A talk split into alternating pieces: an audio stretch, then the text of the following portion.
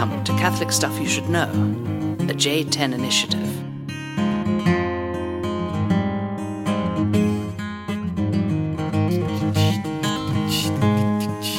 Welcome to Catholic Stuff You Should Know. This is Father Mike, and I'm here with Father Nathaniel, Yo, yo. the gift of God, the one and only Pater. No, what was it? curly master. Fata Naten. Fata- It's like pitch and catch, you know, but it's just, it's a different thing. Hey, I'm going to keep an eye on the time because I didn't do that last know. time, and it Okay. was bad news. All right. Okay. Start the stopwatch. He talks to Siri all the time. It's all right. Have you Siri's know. good. Hey, have you told him about Michelle Kwan? No, I don't think so.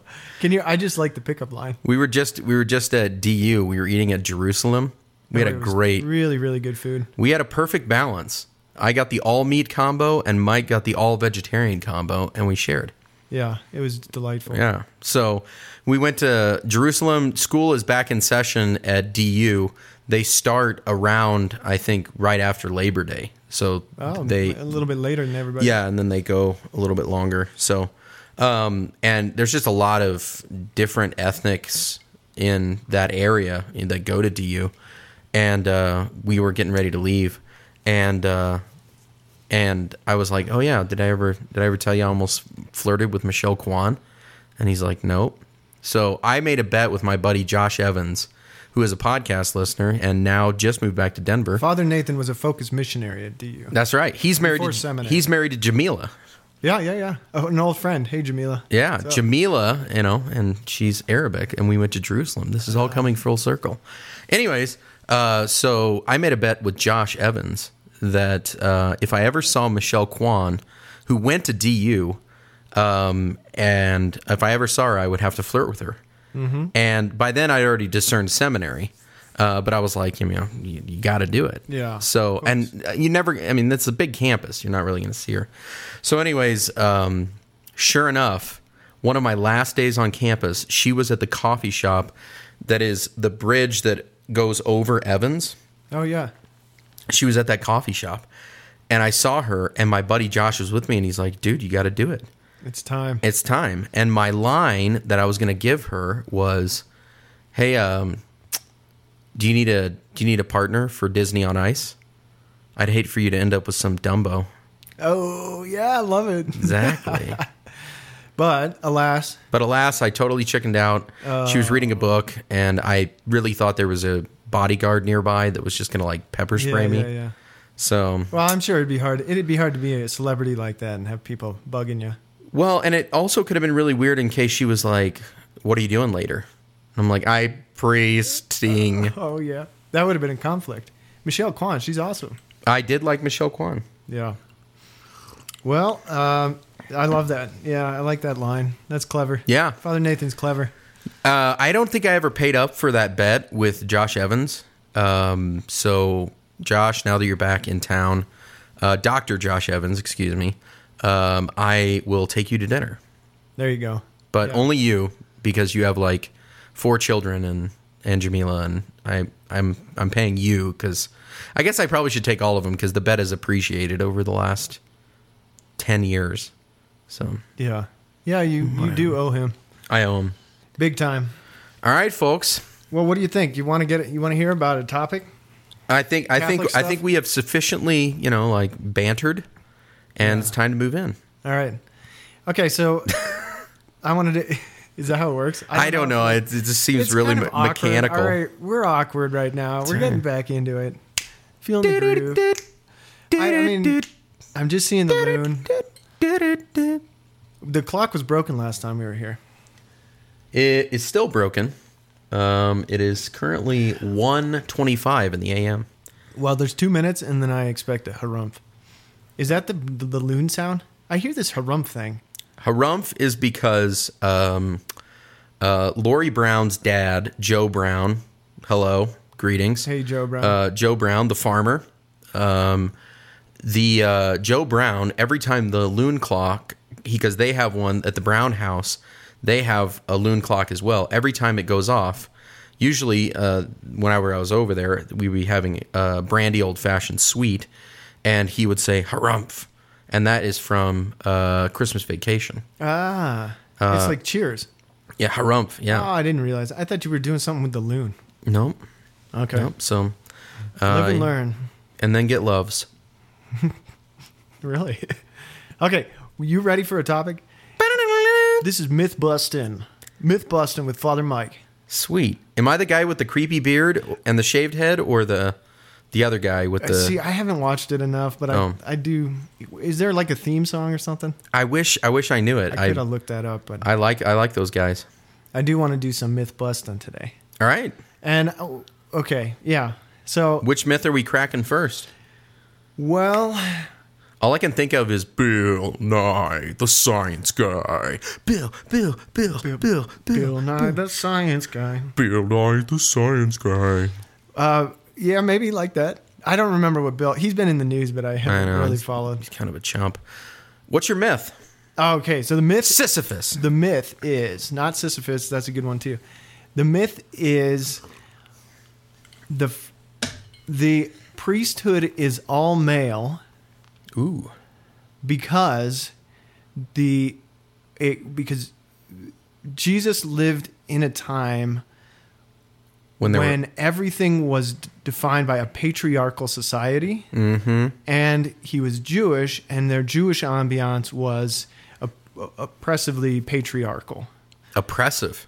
Well, I don't know, maybe just patriarchal. Patriarchal. I mean, it wasn't like okay, so It's a it's a myth. looking back, not just a negative people opinion. say it was um, an exaggerated kind of emphasis on okay. on the men. I've heard that. I tend to believe that. And um, okay, so I just want to uh, well point out some historical facts, and uh, that should counteract at least a very oversimplified cliche um, kind of passing on of this urban legend in the church. Because Okay. you hear you hear a lot that people say, well, it was it was a different time back then. It was a it was an entirely different society, and that applies with a lot of different issues. But uh, in particular, I want to talk about the male priesthood. Okay. But first, to introduce it, I was um, having a conversation with a friend of my brother's, and uh, this this woman, she she's uh, very intelligent, uh, a, a good Christian, and was interested in, but not Catholic. And she was asking me, as a priest, um, she was asking me about a recent headline she had read that Pope Francis is asking for there to be a study done about women deacon women deacons, right? Deaconesses Deaconesses. in the early church. And I think her impression was like uh, I think most people probably that um, the Pope's intention. I think this is the way it's reported that the Pope's motive for this uh, study is to try to move toward women's ordination, right? To kind of find reasons in or, or uh, historical precedent to ordain women, and then we can kind of catch up with the rest of the Christian uh, Protestant world and modern times or something like that. Okay. Right? And uh, so I speculated about um, why I think he's opened up this or asked for a study to be done. And then um, I just thought this is probably of interest to a bigger group than uh, just my friend, you know? Sure. So, uh, I, how would you respond to that? What do you think? What do you think of this study? I don't want to get too polemical about it. I Yeah. just- but Well, we studied it. I mean, Father Chrysostom Frank was our professor at the at the seminary, and he made guys uh, like look at the historical documentation surrounding deaconesses, and the fact the fact is there were women who were called deaconesses in the early church. right, Uh, they were not ordained, but they were present for liturgical services. right. And I don't. Are we doing deaconesses? Are we gonna? Yeah, yeah, I think we got- we gotta talk through this right. part. So I would just say that you know back in the day, this is what I remember from my class. Back in the day, there were uh, baptism was done in the total nude. Mm-hmm. Uh, you would you would take off the old garments. and you would actually wear a penitential garment for days and weeks leading up to Easter Vigil. And then on the night of the Easter Vigil, you would actually like begin undressing, like taking off the old person, the old way of living. Um, and kind of like similar to you don't pour new wine into old wineskins. Um, so then you get new garments, um, but first you would uh, undress, and I think they would actually like anoint themselves beforehand. Uh, or like take like a pre-shower, kind of like before you go in the pool, you guys Yeah, supposed yeah, to you know, shower off. Um, and then they would go into the baptismal font completely in the nude. So then priests, bishops, even I guess deacons at the time who were baptizing people would be assisted in helping these people into the font by the deaconesses. Right. And then when they were going to clothe them in their new garments, like the baptismal garment that they would receive, because the church is the one that Im- that presents you with this garment. It's not like, yeah, your new clothes are in locker 311, you know, just, you know, go over there and get your new clothes.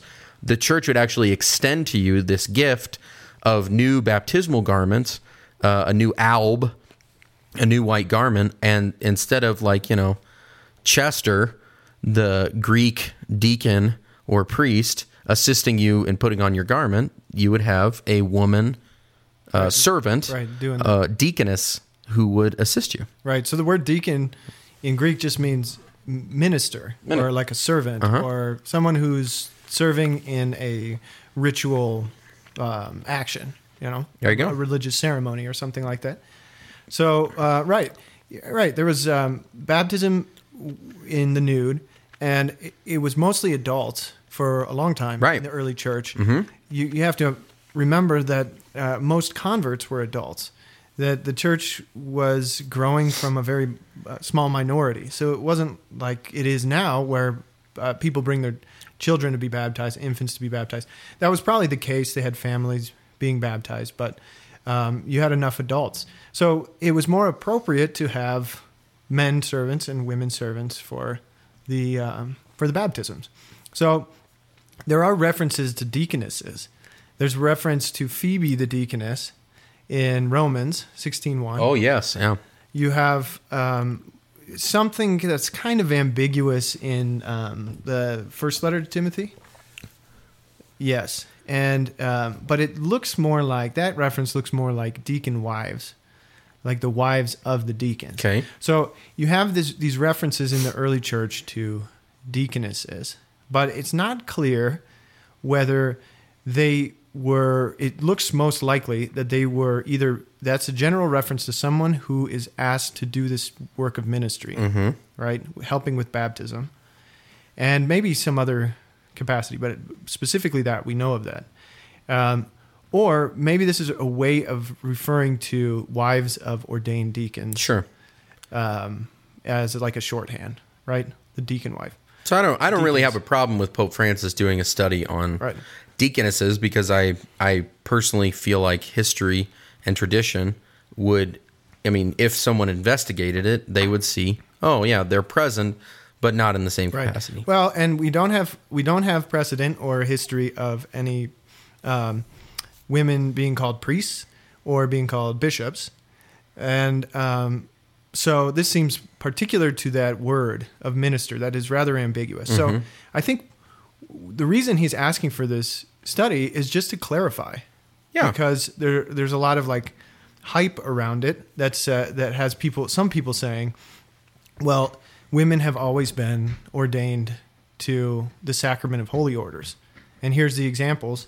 And that's just not the case, right? Mm-hmm. So I think he wants some clarity. Well, But uh, hey, what's up? did you get my email? Okay, good. The actual residents of this house are arriving back and if not it's going to be like what are you doing in my house? Yeah, he's like, who who are you? What are you doing in my house?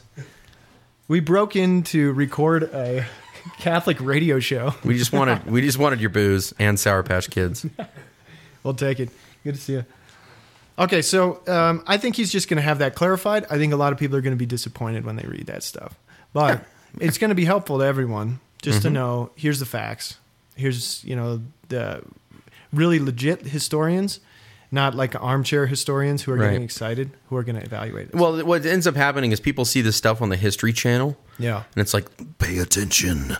The church has been hiding deaconesses for years. Thousands and thousands of years. exactly. And then it's just like, whatever. Tune in next week for the Loch Ness Monster. Yeah. Well, that's the thing. Okay, we got to clarify some of these things. So uh, that's good to clarify. But uh, it brings up this question why do we have male priests? Yeah. Why are our priests only taken from baptized men? Because of the patriarchal society at the time of Christ. Well, that's one of the explanations that people give these sure. days. Yeah. Um, what what would you say is a better explanation? Well, it's interesting. I think that uh, I've heard people say this that actually in Jewish, like the Jewish lineage is matrilineal, not patrilineal, um, because they acknowledge in some way the the need for the women who engender in the young men faith. That's true. You're Jewish if your mother's Jewish. Yeah. So, um, so that's the first thing. The other thing is Jesus is God and could have chosen women. And uh, the explanation that Mother Teresa gives, Saint Teresa of Calcutta, excuse me, Yes. uh, she says that if Happy Jesus, feast. This just happened, by the way, and I'm very excited. oh yeah, Canonization of Mother Teresa. it was awesome.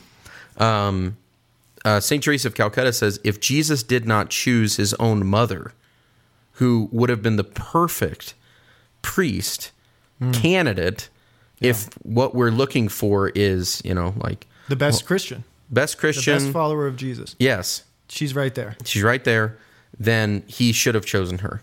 Yeah. And in fact, um, a lot of his followers were women.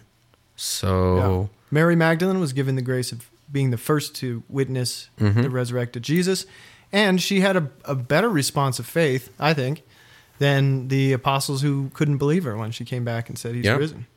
I mean, there's a lot of great examples of leaders, uh, of women leaders in the New Testament and in uh, and in the Old Testament. So this is kind of like what the popes have gone back to recently when they've been pushed on this issue of women's ordination. They say we can't change the precedent set by Jesus. true. Our religion is supposed to be the religion Jesus founded. And we believe that that's the case. What we're doing is exactly what Jesus intended, what he asked for us to do, and what he uh, started, the religion he founded. And we're just carrying that on. We can't change anything. Pope can't change anything. Um, a whole voting body of ecumenical, I don't know, everybody together voting cannot change anything. Mm-hmm. The local priest at your parish cannot change anything.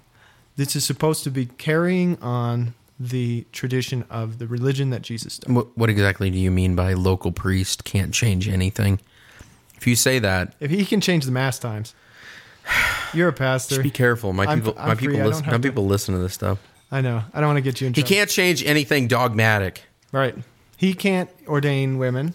Uh, That's right. Because Jesus had all these disciples to choose from, and he chose 12 men to be his priests. and he prayed about bishop. it.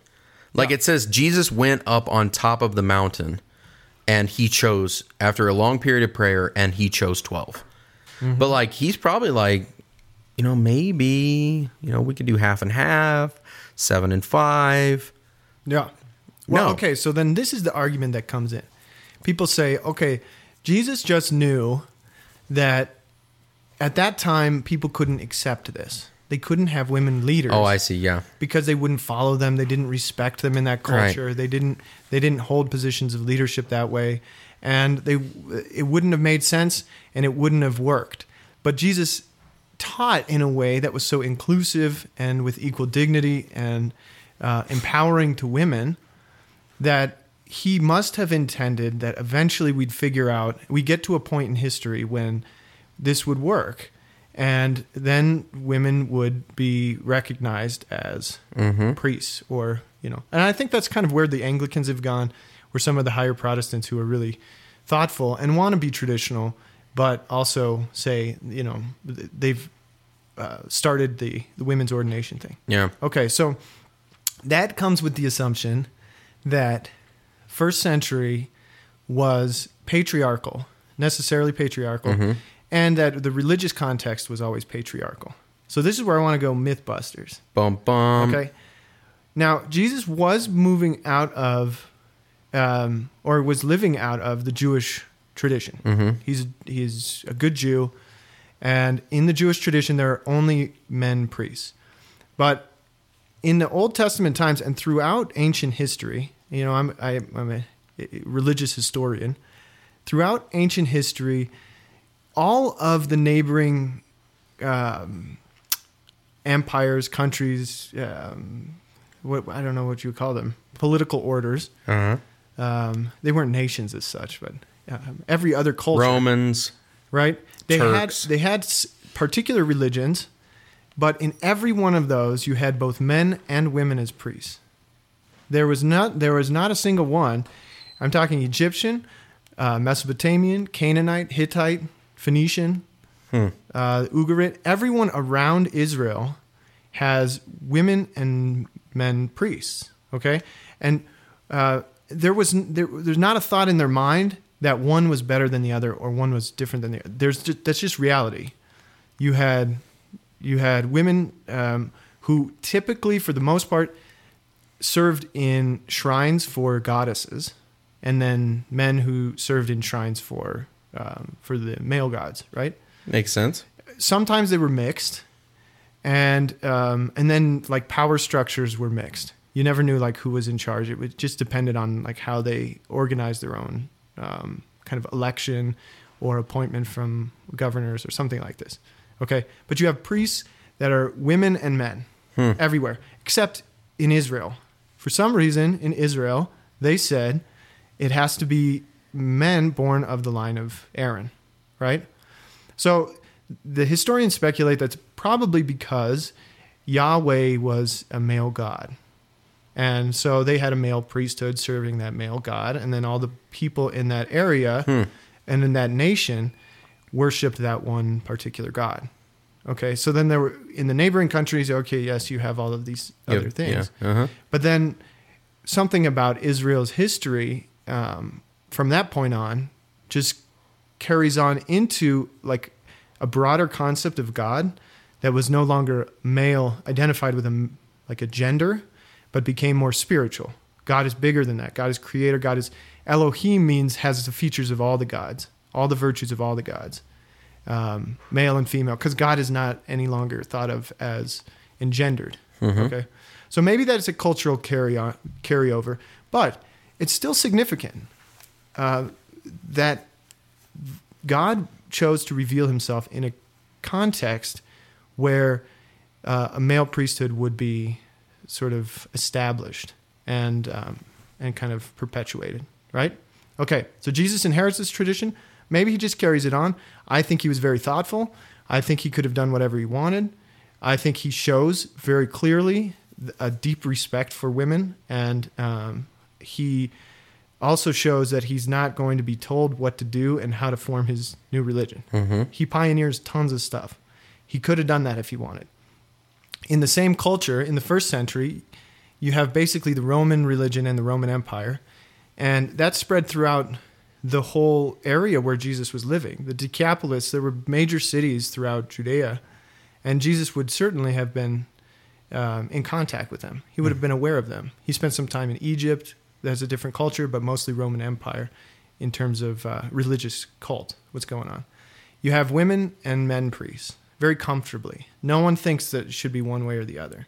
So it wasn't like the whole world is patriarchal and religion means men are in charge. That wasn't the ancient world. These were deliberate choices. I think it has something to do with revelation on the part of God for the Old Testament.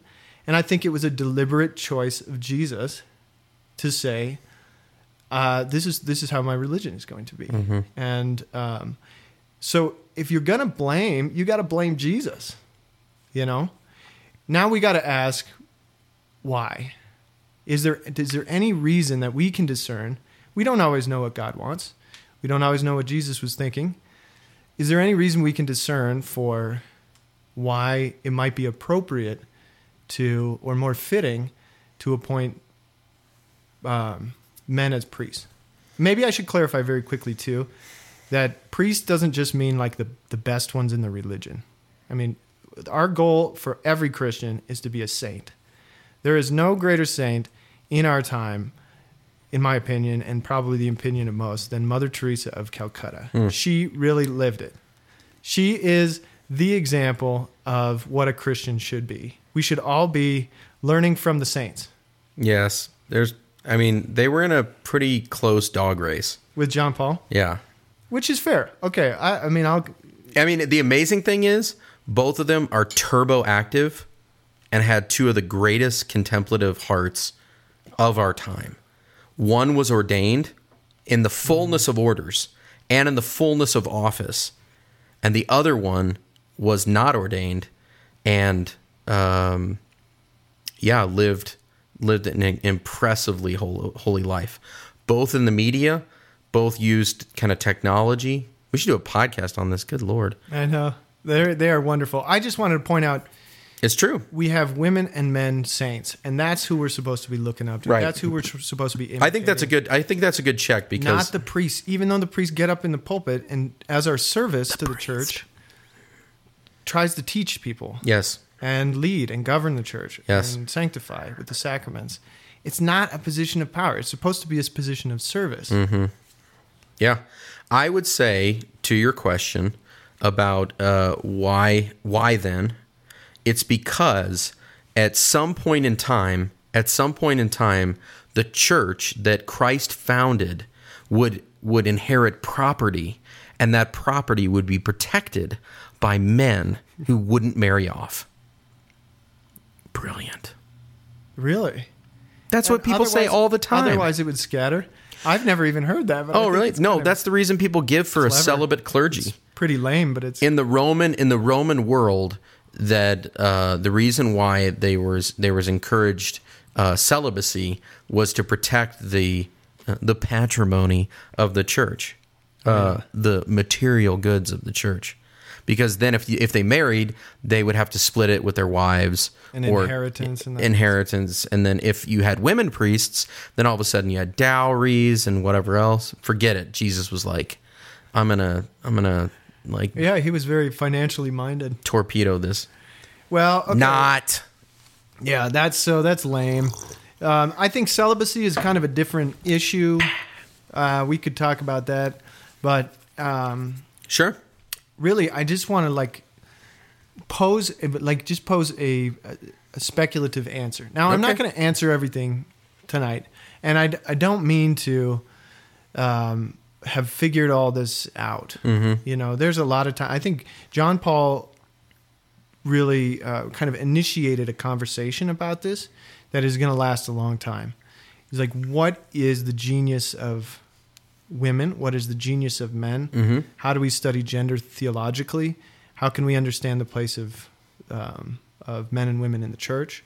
And um, it's a conversation. The church moves slowly, and that's good. It's prudent.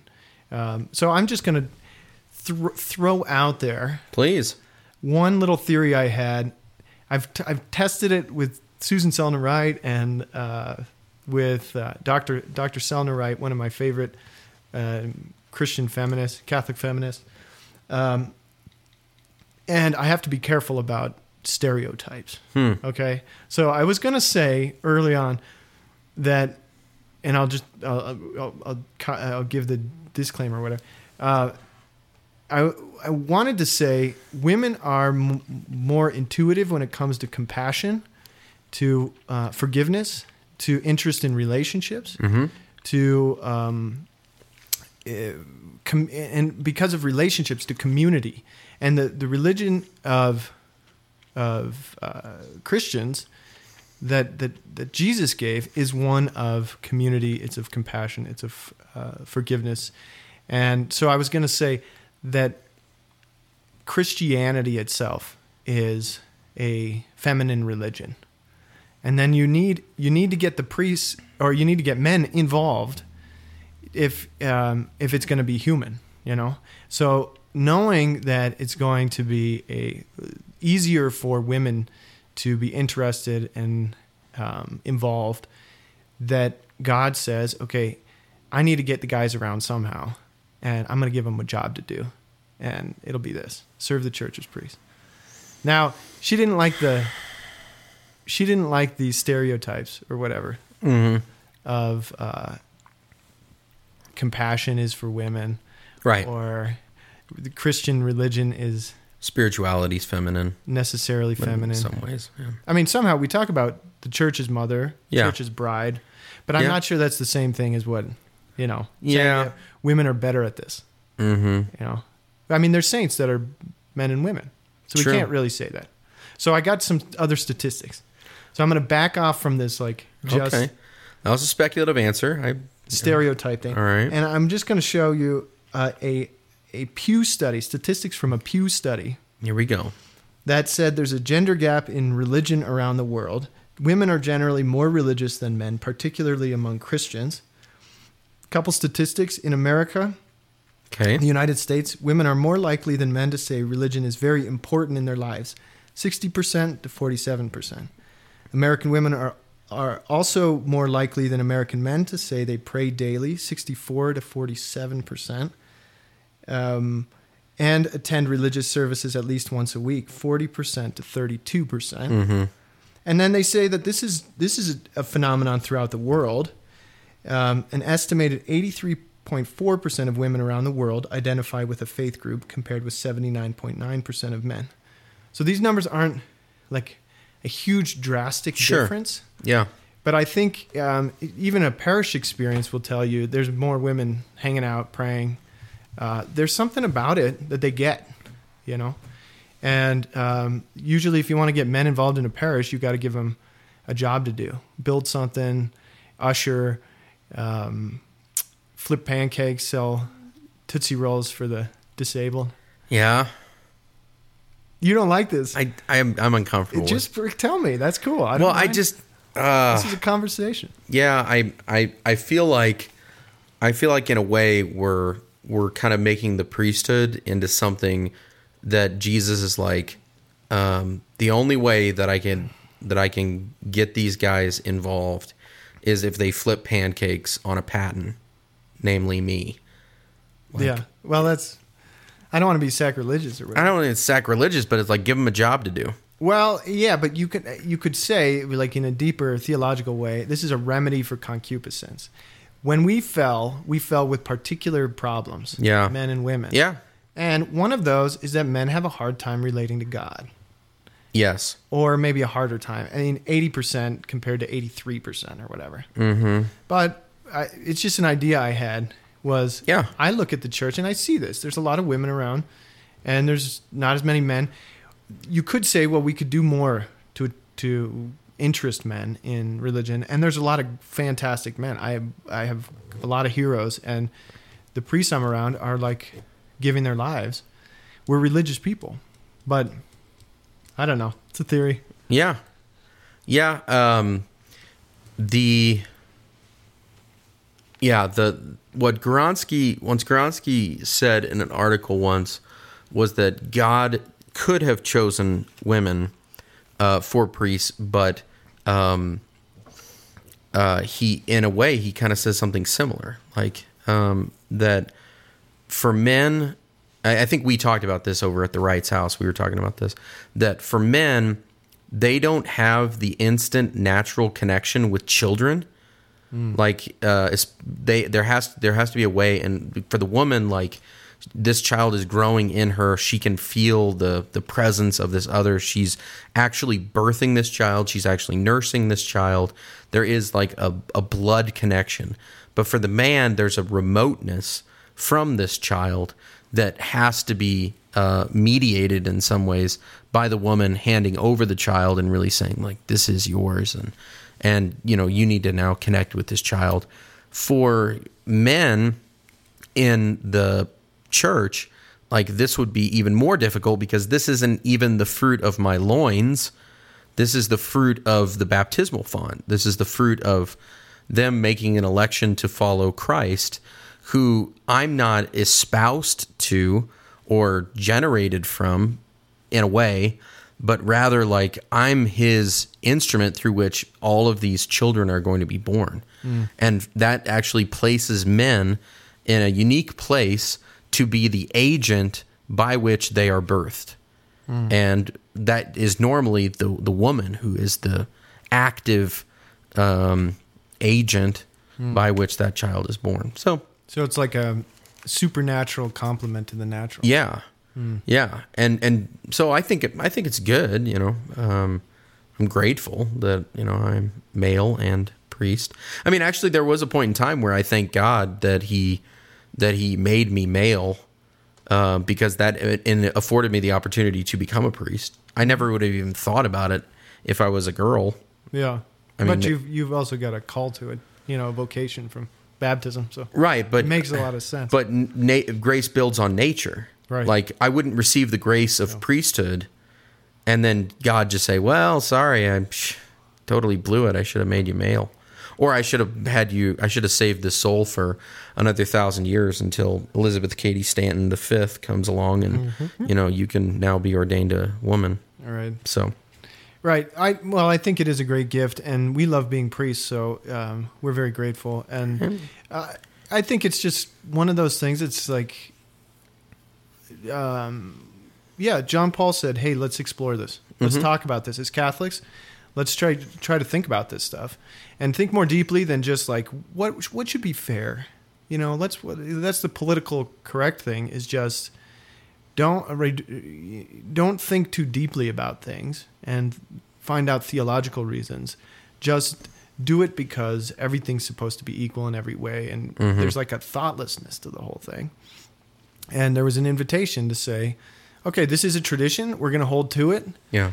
but we can ask why." if God if God so ordered the world and the ecosystem of the world and the cosmos and like planets in relation and all of that stuff, natural order, he sure as heck gave plenty of thought mm-hmm. for the supernatural order and also choosing specifically 50% of creation to fulfill a particular role in the church. Right. You know. Right. So Yeah. And last point, I trust you. Just I trust you, God. I'm gonna trust you on this. I like that. That's good. Uh, there is there's a very um, there's a, a very important and unique place for women in the church as well. That's kind of neglected these days. It's very sad, but there's not a lot of women joining religious life, True.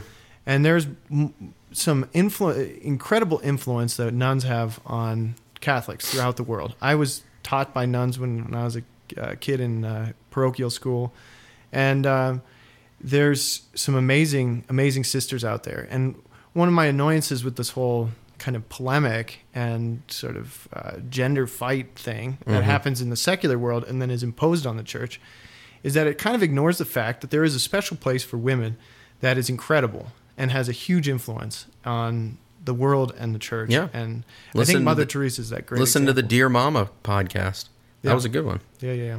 Yeah, I mean, in many ways, a lot of, of the ecosystem of our of our church right now, the ecology. Actually, that's the word that Pope Francis is using, like human ecology and you know ecclesial ecology, um, is off balance because we don't have a vibrant religious life, male or female, contemplative or active. Yeah. We don't have a vibrant uh, Christian and Catholic uh, mother and father like um, like culture. Yeah, culture uh, family, yeah. That they that they you know kind of are producing like not just priests and nuns, but they're producing Catholics Hmm. who produce other Catholics.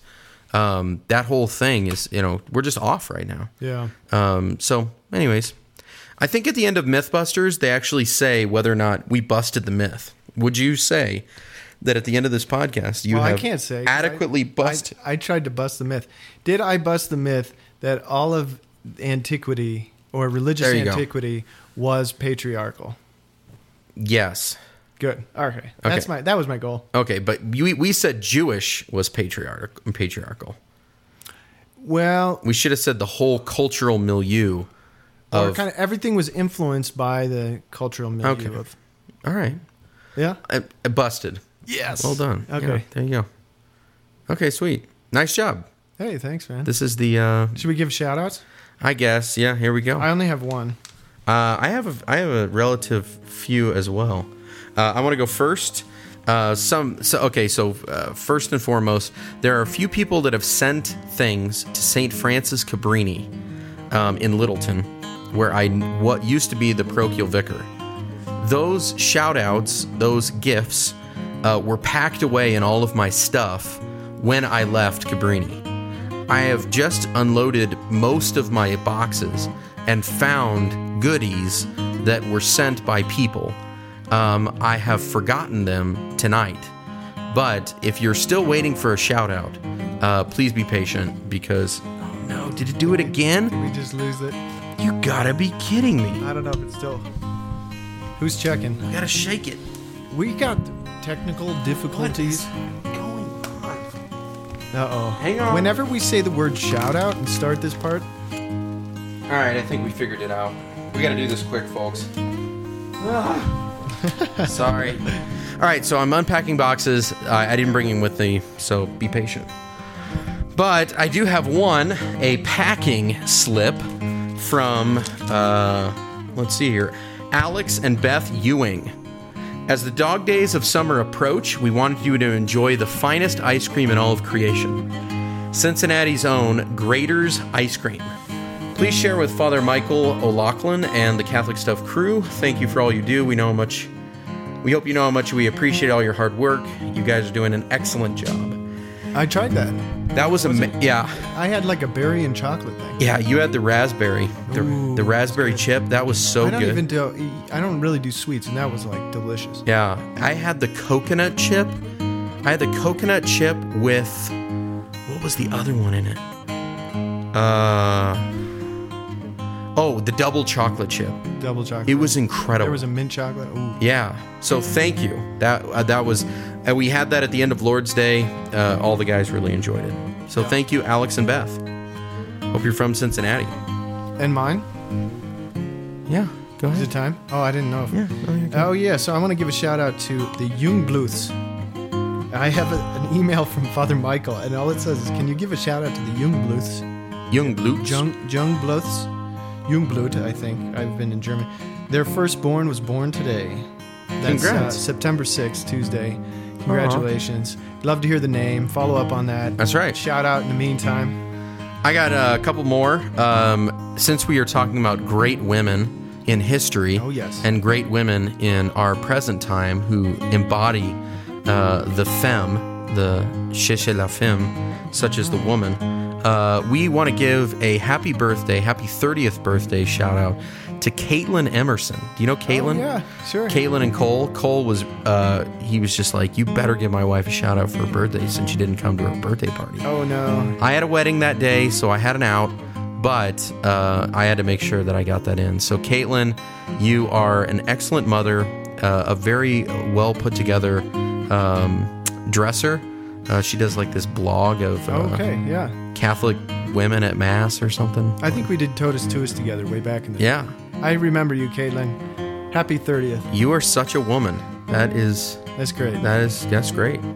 Anywho, so happy birthday, happy thirtieth, um, and then uh, to Will, William, and Trevor. Uh, I had lunch with those guys the other day. They're all from the University of Chicago. They listened to the podcast. They came out um, to Colorado, and we had uh, we had lunch. It was a fascinating conversation. These guys are dialed in, and uh, they're good friends of Joe Haight. oh, nice. Um, and pretty soon, these like budding intellectuals will go out into the fields of. That's cool. I think it's like history, Russian, and classics. okay. I know U- University of Chicago has a fantastic history Yeah. department. So God bless you guys. Uh, go out there, find some Catholic women, or become priests. You have the option as men. So, all right. Yeah, all right. Check Ca- out uh, Catholic Stuff Podcast at gmail.com. See, I don't do this part either. Uh, like us on Facebook. Uh huh. Check out our new website at Yes. www.catholicstuffpodcast.ed. Com. Dot com. Dot com. Uh, what else can I say? Comment. Oh yeah, comment on iTunes. It's always helpful. I don't know what else. We're good. We're done with the promos. Okay? Catholic Stuff Podcast at gmail.com. Check us out. Thanks for listening. Have a good week.